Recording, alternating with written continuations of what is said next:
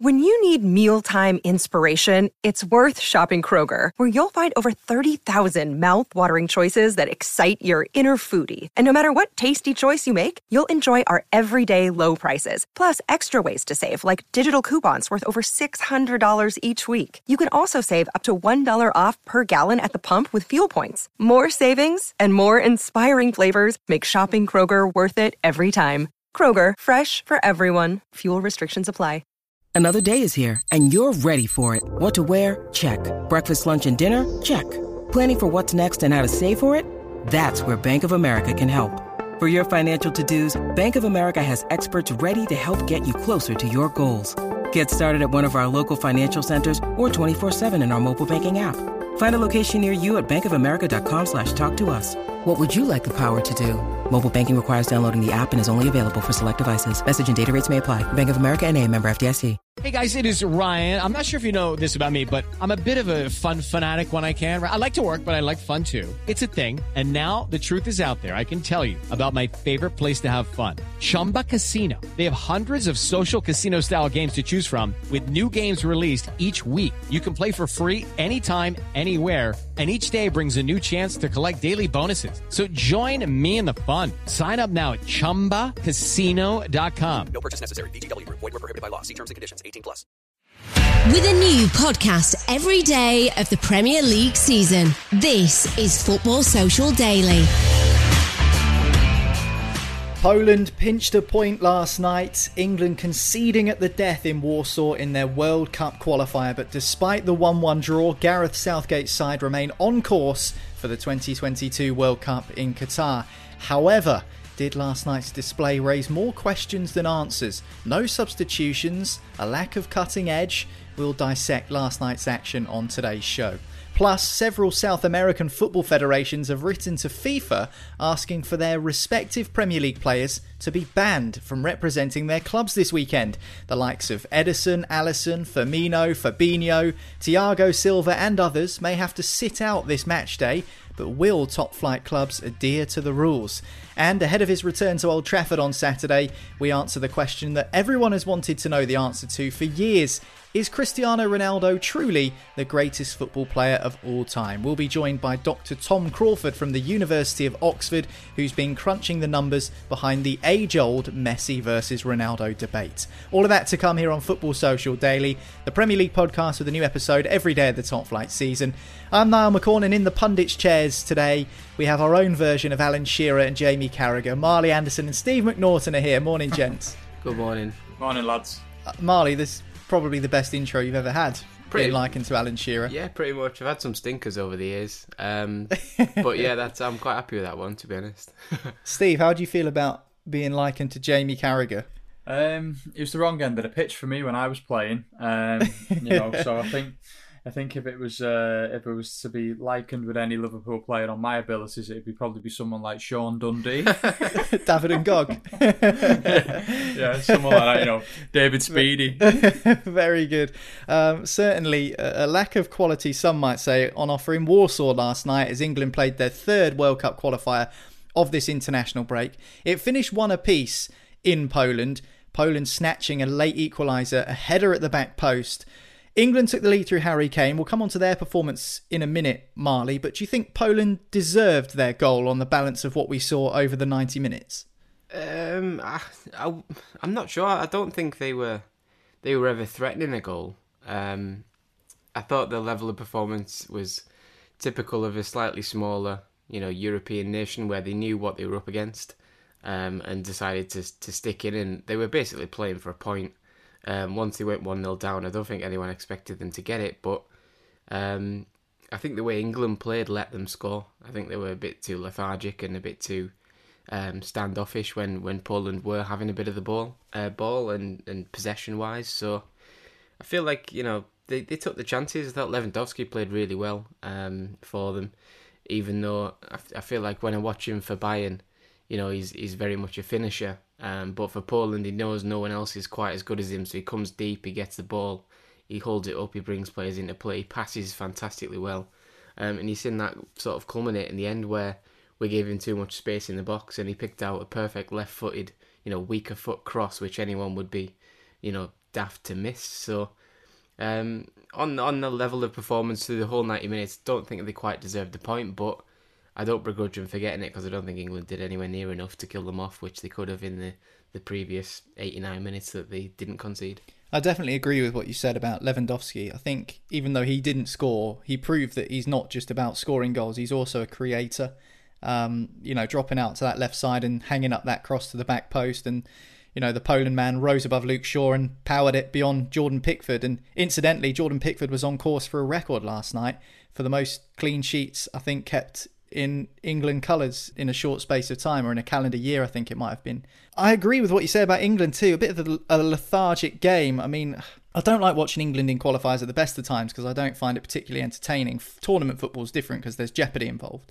Why do you think England couldn't break Poland down, Steve? Because we've talked so many times, not just on this podcast, but people have said it on social media and on other media platforms. This is probably the best and most talented attacking group of England players we've had in such a long time. So why do they find it so hard to break Poland down, do you think? I think Sousa set them up really well last night. I think he set them up to be quite defensive and, and put that kind of, you know, deep block in with England and try and catch them on a counter.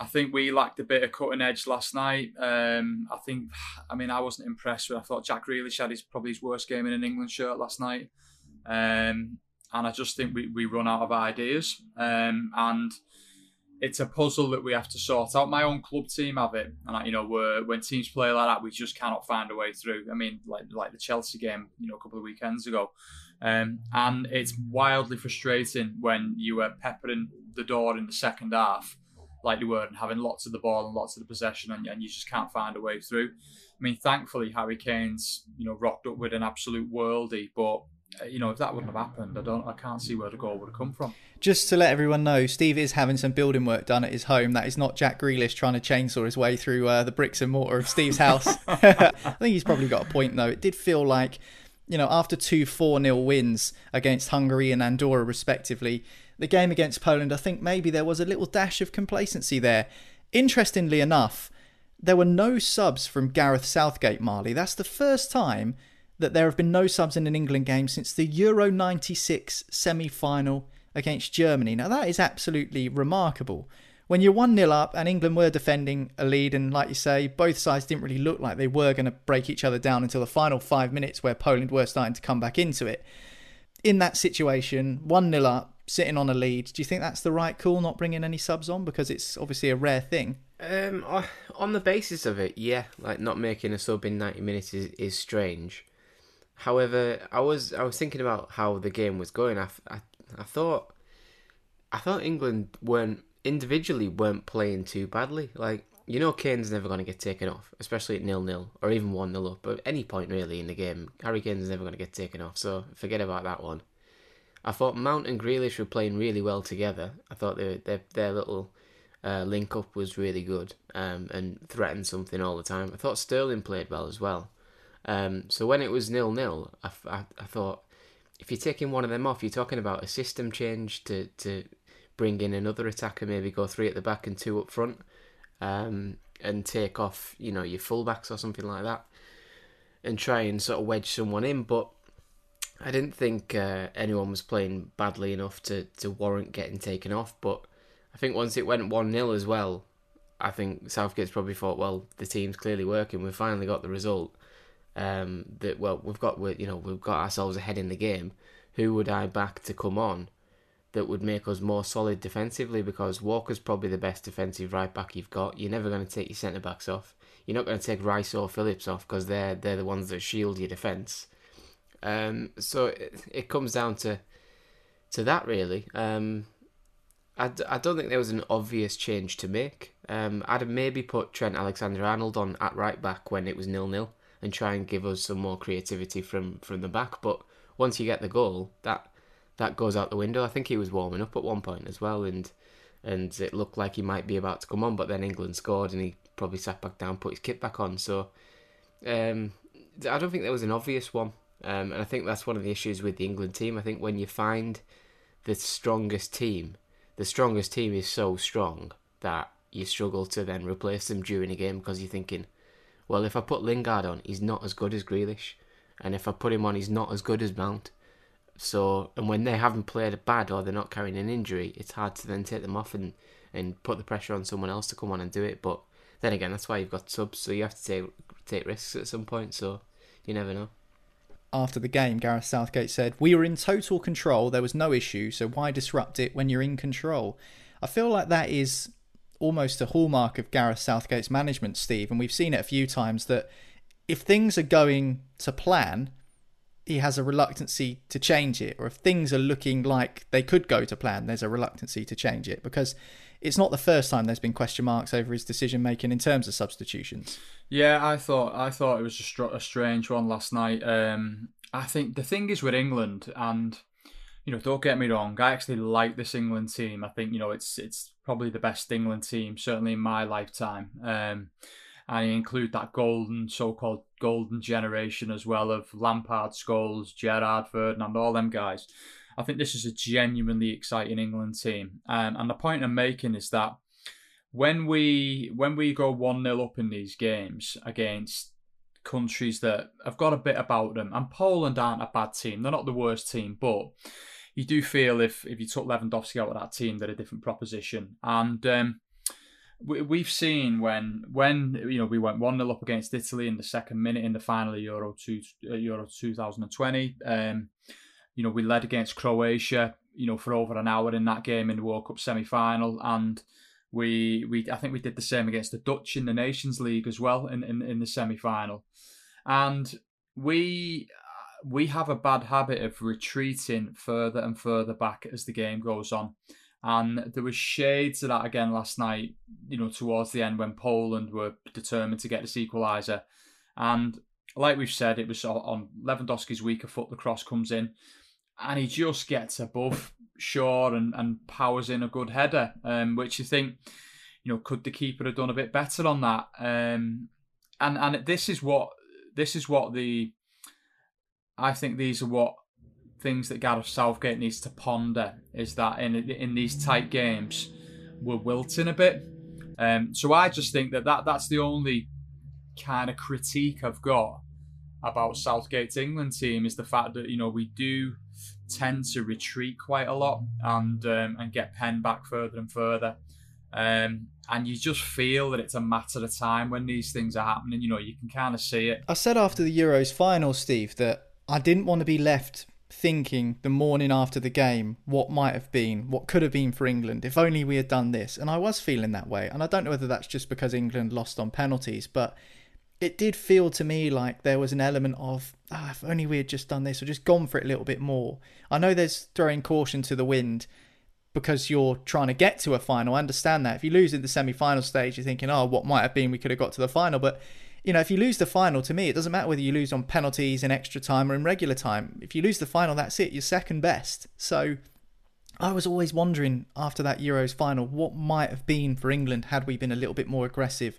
And I think you're right. There tends to be that slight element of defensive mindedness to Gareth Southgate's side. I don't know whether that's just simply because back in his playing days, he was a centre back. Uh, maybe, maybe that's where it comes from. Who knows?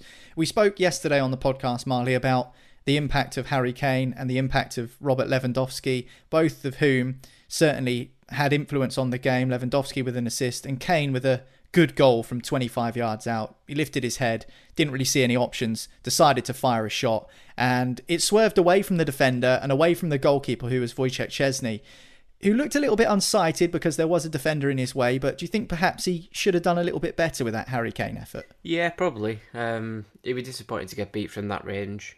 Uh, I think it's it's obvious why it goes in. I think if you look, there's a replay from directly behind the goal, and he can't see the ball at the moment it gets uh, it comes off his boot, so he doesn't see it until it comes around the last defender. In which case, it, has got a bit too much swerve on it, um, and he can't get his feet across there, or he's he can't dive far enough. But I feel like if if you're unsighted from 30 yards, move. Simple as that. Just get to a position where you can see the ball because um, you know it, doesn't take more than one or two steps to yeah. with the distance. Yeah you know you don't need to be a physician to know that with the distance the, the defender is away you just need one step to the left and you open the angle up and you'll be able to see the ball a bit better. Yeah exactly. Like if if a ball gets shot from 10 yards and you can't see it you know, coming through three or four defenders, you know, fine. But you know, 25 yards it was, and I would be disappointed by him. I've always been baffled how he's Juventus keeper for so long. To be fair, um, I don't think he's Juventus are a world class club, and Ch- Szczesny's not a world class keeper. Never has been. That's why he left Arsenal. You don't leave Arsenal and go to Juventus if you, you know, if you're you're elite. You know what I mean? Like it's not like you've you've left sort of sort of a, a mid a middling club for a massive fee because you you're just too good for them. I thought Szczesny was kind of let go by Arsenal because they were annoyed with his consistency, and then he's ended up at Juventus for seven eight years now, whatever it's been. So, um, yeah, I'd, I'd be disappointed if I was him. I'm sure he's he was disappointed with it, but. Yeah, I think Poland were, were just buzzing to. I thought they'd be happy with a one 0 defeat. To be fair, the the way they played, they they were going for that point. Um, they were desperately trying to hang on to it, but they got it in the end. So you know, fair play to them. I thought England weren't weren't um, like frantic enough when the tempo wasn't good enough to, to, to kill off Poland quickly. Um, and that's what eventually came back to bite them. Yeah, I definitely think there's an element of once you go 1 0 up, don't sit on it, try and go for two. And I think that's the mentality a lot of England fans are hoping for, but we didn't see it last night. It finished 1 1. And just my thoughts on that Harry Kane goal. You're right, Szczesny was unsighted from 25 30 yards and he should have taken a step to his side.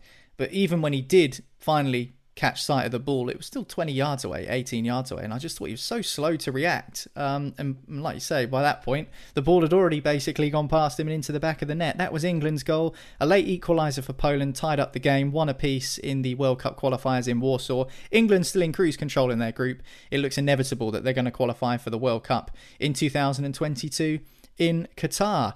Talking of World Cup qualifiers, there's been chaos in South America this week. We've seen Brazil and Argentina have their game suspended after four minutes, with Brazilian health authorities running onto the pitch after Premier League players from Argentina didn't quarantine. And now, several South American football federations have hit back at the top flight for not releasing those players for international duty. We'll talk about it all next here on Football Social Daily.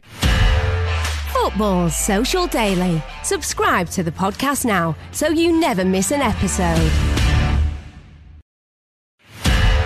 Football Social Daily. Find more great sport at sport-social.co.uk. Welcome back to the podcast. This is Football Social Daily, your seven day a week Premier League show from Sports Social. If you hit subscribe, that way you won't miss an episode. We have new episodes every single day of the top flight season. Time to talk now about the South American football federations who have hit back at the Premier League. Nations have asked FIFA to ban unreleased Premier League players for five days, meaning they'll miss this weekend's Premier League action. The nations involved are Brazil, Argentina, Mexico, Paraguay, and Chile. And that involves players from clubs like Liverpool, Manchester City, Wolves, Newcastle United, Leeds United, Chelsea, Manchester United, and Watford. So we're talking like eight Premier League clubs here affected by these federations. Effectively, the Premier League voted unanimously last week that they won't release players for international duty if they have to go to red list countries. Now, this didn't go down too well with the South American nations who needed to play World Cup qualifiers, Steve. And as such, we've seen the chaos in Brazil between Brazil and Argentina with those health authorities running onto the field. Now we've seen federations in South America ask FIFA to basically ban their international players from featuring for their Premier League clubs. It is all an absolute shambles, but to me, it feels like this is a real statement that these federations are trying to make, as if to say, you can't ban players from coming to play for us, so we're going to do it back to you. It feels a bit tit for tat in that respect. It's exactly that. It's you know it is it's pathetic, and I think the whole um, way South American football is run is is just abysmal. Um, I think you know you only need to look at the uh, the way that um, you know the, the, how farcical the Copa America was. You know in summer just gone. And um, I think what's quite interesting with this is that they've asked the federations have asked the players to, to be banned, all with the exception of Richarlison because he played for Brazil in the Olympics in summer, so he's he's all right to play for Burnley against Burnley on Monday night. It's just it's just absolute garbage, and I just think that I don't understand why these players can't come back into the country, get tested, and if they're not positive, they're fine to crack on. Um, and I think that's just an easy way around it. And I think that, uh, you know, that potentially goes both ways as well. They're tested before they go out, they don't have it. Um, they tested on, on the way out. And, you know, th- th- then we just crack on because what's going to happen with that is you're just going to have this dialogue between the clubs and the federations just break down completely. Um, you're going to have a stalemate with them where one of them will refuse to budge on anything. And in the middle of it, you're going to have these players that are trying to continue their careers, get international caps, and, you know, be at the World Cup in Qatar next year, challenge with the teams. And I think it's just if there were two kids, you'd knock their heads together, you know, and just kind of like, you know, you say, go on, sort it out. Um, I just think it's a flex. And I know that there's a lot, lots of moving parts in this. I think that, you know, the Premier League uh, and the clubs themselves are, are speaking to FIFA about this to try and get it resolved with a view to, you know, having them available this weekend. Um, you know, I, my gut feeling on it is that they probably will be available this weekend. I think you know they will kind of potentially relent to the pressure from from various organisations involved in this situation. But it's just if I was the player, uh, and and if you're playing for someone like I don't know Chile or someone like that, you'd be like, is this worth the hassle? You know what I mean? Uh, to do it because you know they're, they're not challenging for honours. Um, it's a bloody long way to go, and uh, you know in, in the middle of the week and stuff like that. And I think eh, from a federation point of view, it'll do more harm than good in the long term because it, but it's very very spiteful and it's childish and that. But I wouldn't expect anything else, in all honesty. Well, actually, what you said about testing is exactly what you said a couple of days ago, Marley, when we were talking about this. Why can't they just test? And if they're clear to come into the country, they can just crack on and carry on with the way things are going. And then obviously that raises debates about setting precedents and if footballers can get away with it, why can't the general public? And then you get into that rabbit hole of all different debates around testing and coronavirus, which we won't go down. But I think Steve's right. Is this decision not just punishing their own players. Someone like Rafinha, for example, who was called into the Brazil squad for the first time and made his debut over this international break. What a proud moment for him. But also now the Federation have basically said, oh, you can't go back to Leeds, by the way, you're banned. It just seems a little bit strange. It feels like almost that they're shooting their own players in the foot with this decision. Yeah, I feel like he's, you know, he's gone and he's, he's buzzing to be part of Brazil, and then he's gone, oh, well, this is an absolute uh, mess this. I don't know what I've got myself into because you know I I don't get this at all. This this whole thing like what what good does it do the nations to ban players from playing for the clubs? I, I don't understand it. It's all just um, pettiness and it's very. I feel like it's a very South American thing of of right. Well, you've done this, so we're going to do this. I feel like there's a lot of tit for tat stuff in their their sort of mentality, um, and that's the way the way it's sort of proving to be. Um, so, yeah, I, they've got no. I don't think I don't understand what grounds they've got to to demand a ban. Just because I mean, there was logic to. You know, whether you agree with the logic or not, there was logic to stopping club players travelling to red list countries and and quarantine issues and all the rest of it. But once they're coming back, or they never went in the first place, I don't understand what advantage it gives the countries. But I don't know. I don't know how this situation is gonna gonna resolve itself. I can't see a suspension going ahead and, and these players like Rafinha and and Fred and um, Ederson and Alisson not playing this weekend.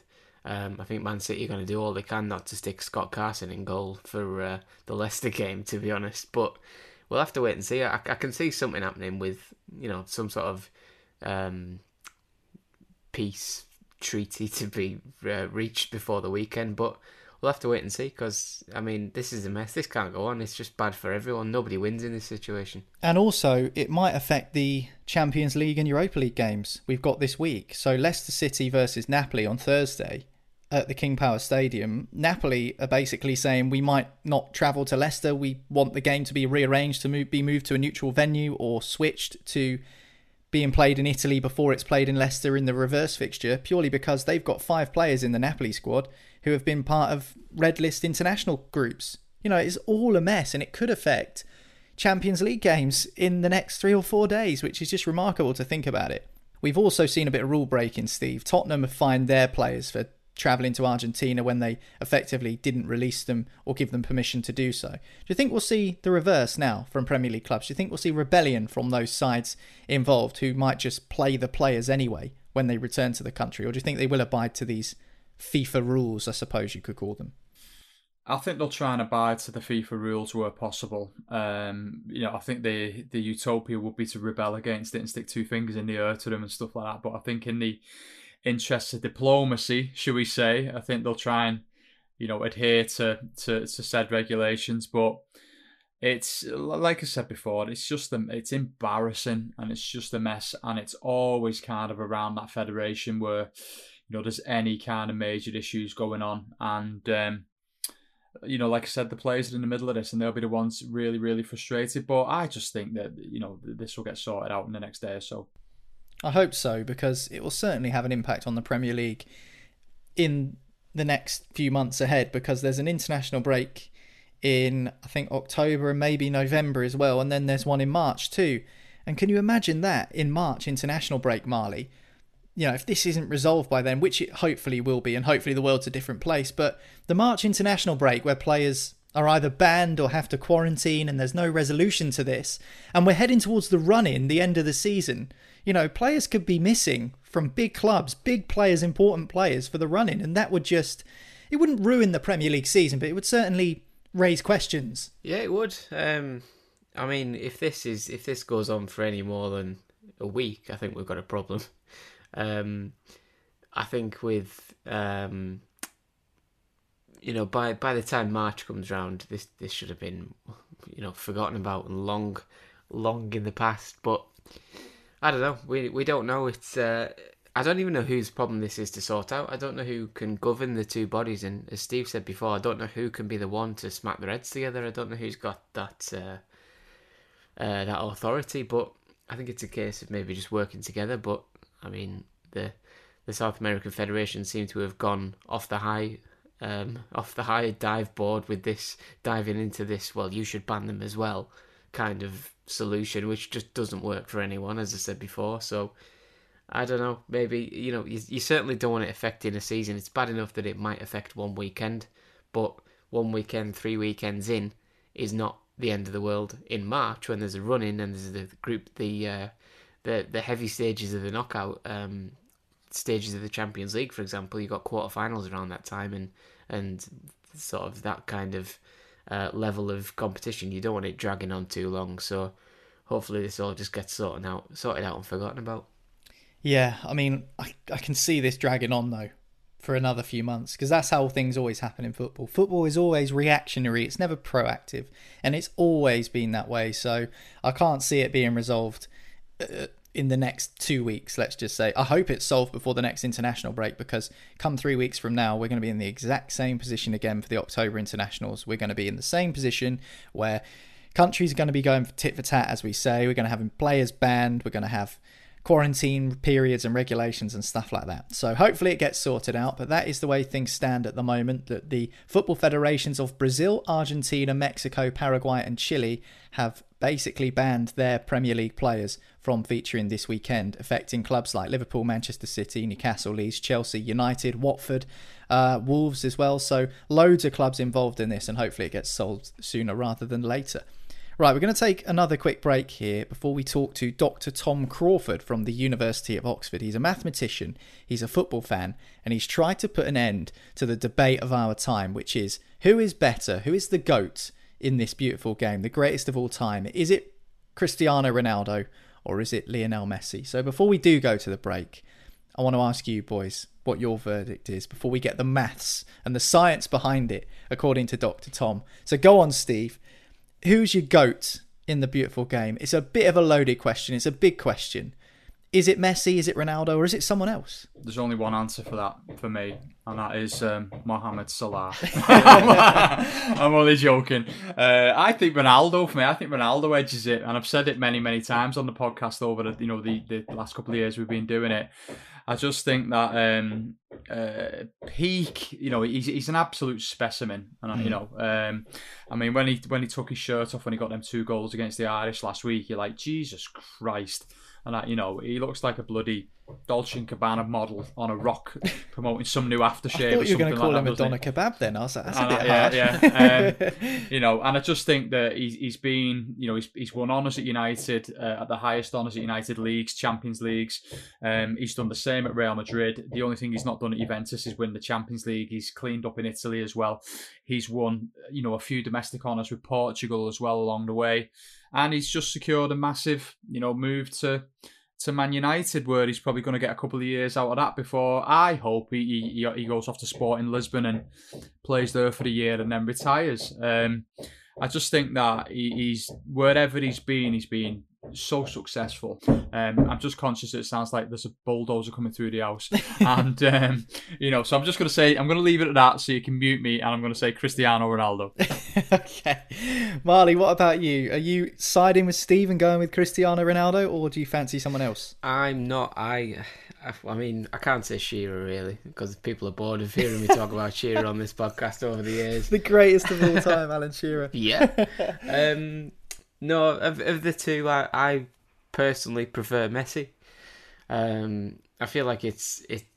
You could put me on either side of the conversation. I could make a, a good case for either of them, but in my opinion, it's it's Messi for me. I think he's, um, I think he's more.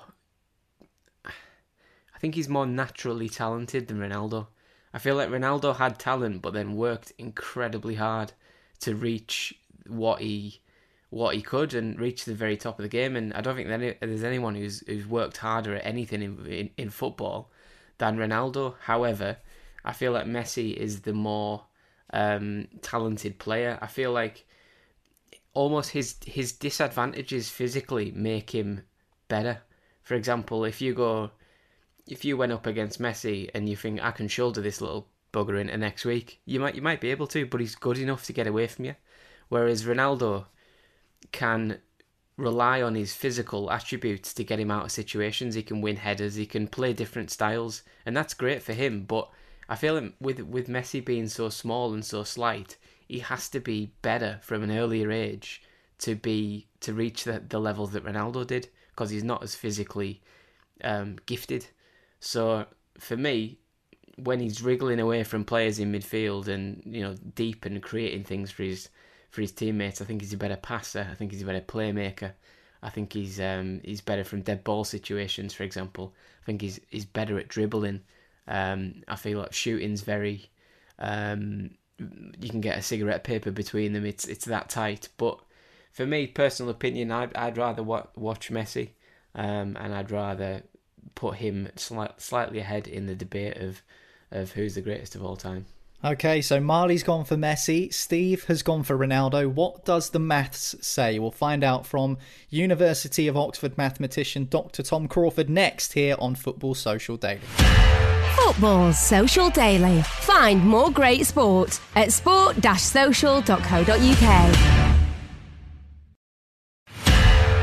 Football Social Daily. Subscribe to the podcast now so you never miss an episode. Welcome back to Football Social Daily, the only podcast with a new episode every single day of the Premier League season. And it's a Premier League season which is only three games old, but already the excitement is at fever pitch, particularly for Manchester United fans due to the return of Cristiano Ronaldo to Old Trafford 12 years after his first spell at the club. Tickets for United's game against Newcastle this weekend are selling for thousands of pounds. Some are even going for more than the cost of an entire season ticket, or to see one of the greatest players of all time in action. I say one of the greatest because it's always difficult to determine who is truly the GOAT of the beautiful game. You've been there before, down the pub, in the office, on the way to a game. Is it Messi? Or is it Ronaldo? Well, we may finally have an answer to the great question of our time, all thanks to a new algorithm from LiveScore called the GOAT Index. The GOAT Index is a new data driven algorithm which takes into account things like Ballon d'Ors won, goals scored, and trophies lifted. And I'm delighted to say the brains behind the whole thing, Dr. Tom Crawford, a mathematician from the University of Oxford, caught up with me yesterday on Football Social Daily to spill the beans on the maths behind who is truly the GOAT. Great to have you with us, Tom. First question is How many Messi versus Ronaldo debates have you had over the years? And what inspired you to turn to the maths when it came to this? Obviously, countless. I mean, as anyone who's a football fan, you've always had the debate. In terms of doing this particular index, it was actually LiveScore approached me as a mathematician and someone who also um, is a football fan and plays football and said, Can you turn your math skills into helping us answer the question of who is the greatest player of all time? So I, I can't believe I never thought of it myself, in all honesty, as someone who, as I said, I do maths for my job. I love playing football. I love watching football.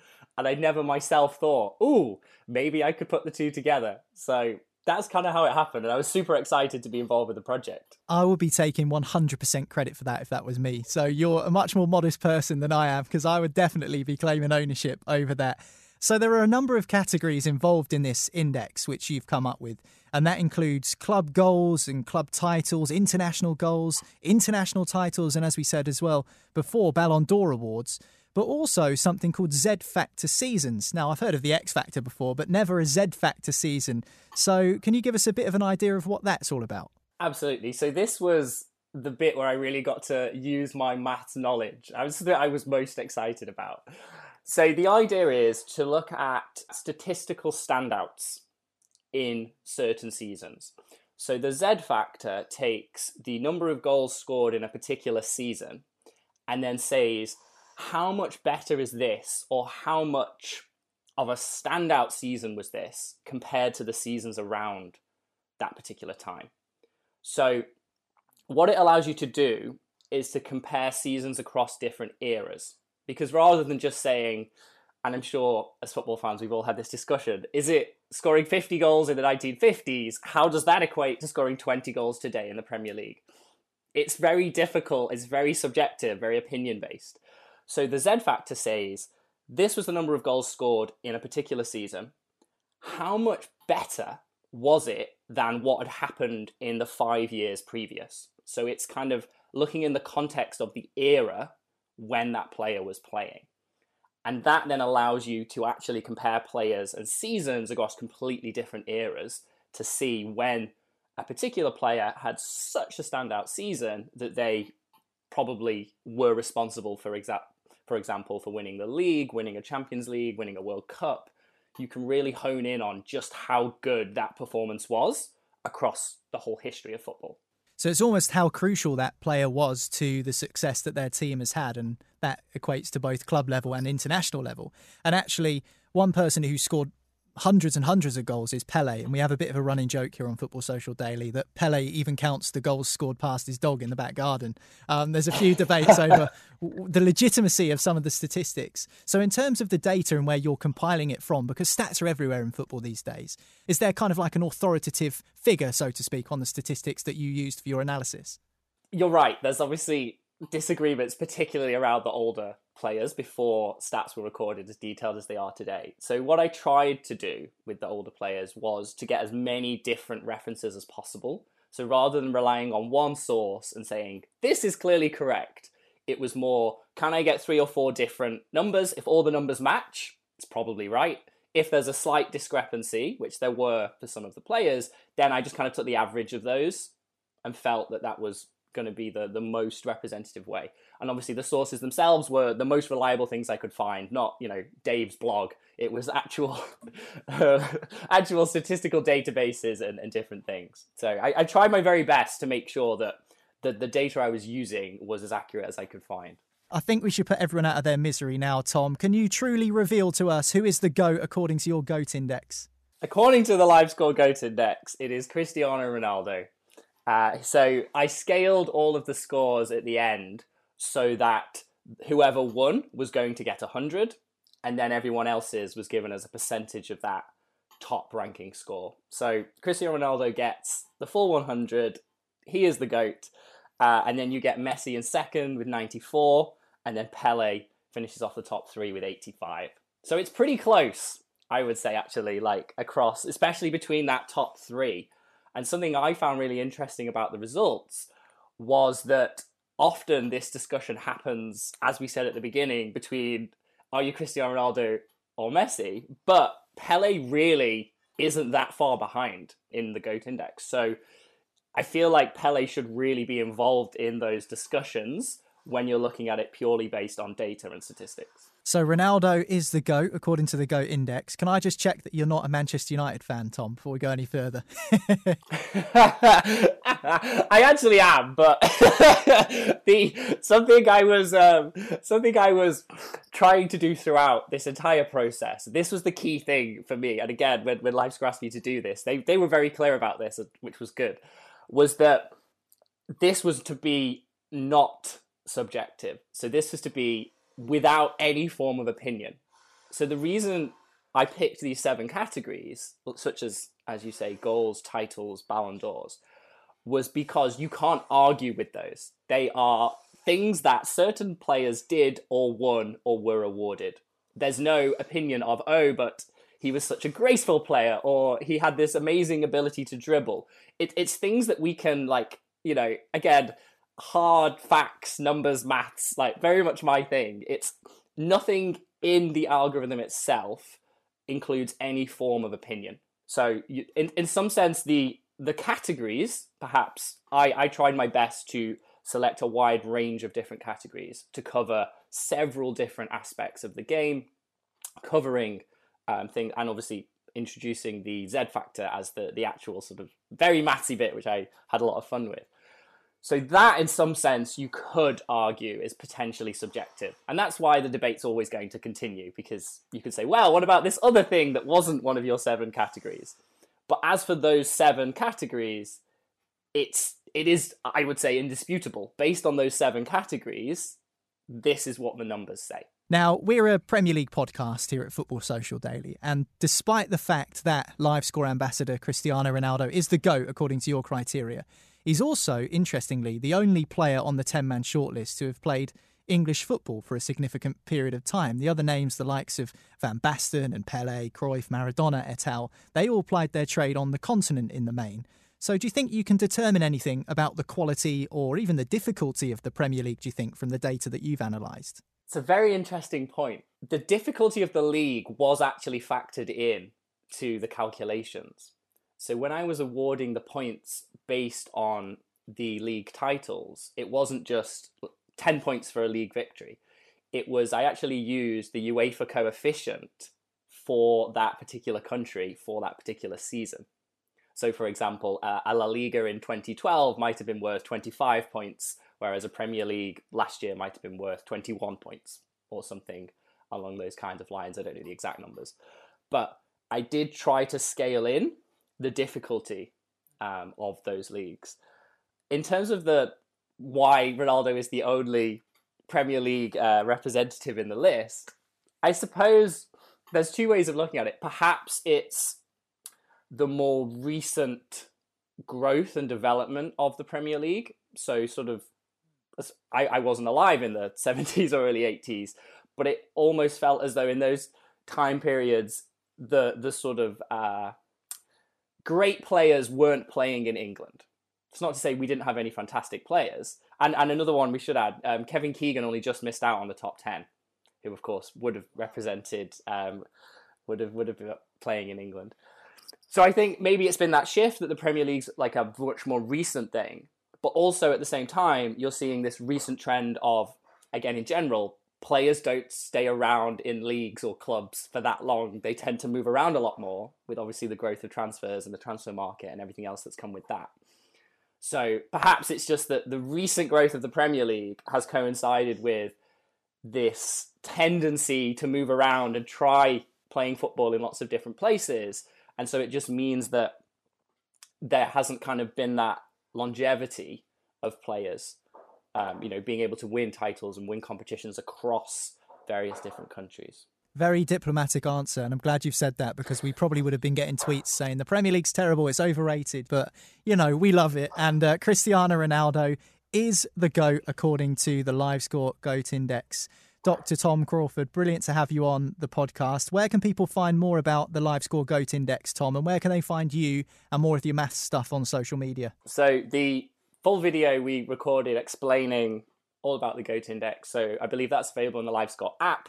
And in terms of the, the things that I do, um, I'm Tom Rocks Maths on social media and on YouTube. So if you want to learn any more maths, going right up to university level, then you can check out anything that I do on YouTube. So there we have it. The math says that Cristiano Ronaldo is the greatest player of all time, and all those jokes we've made over the years on Football Social Daily about Pele scoring goals past his dog in the back garden actually he was a pretty good player back in his day. We should give him due credit. He's just recovered from surgery as well, Pele, so wishing him all the best in his recovery.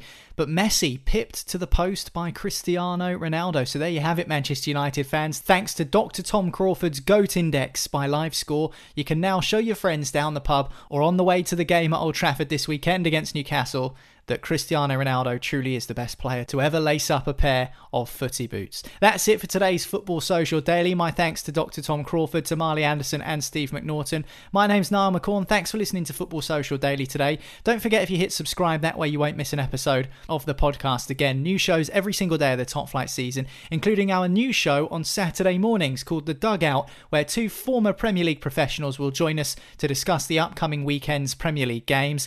This weekend, I'm joined by former Wolves and West Ham winger Matt Jarvis and former Republic of Ireland international Stephen Elliott for the dugout. So make sure you hit subscribe and you won't miss that. But that's it for today's episode of Football Social Daily, and we'll catch you again next time.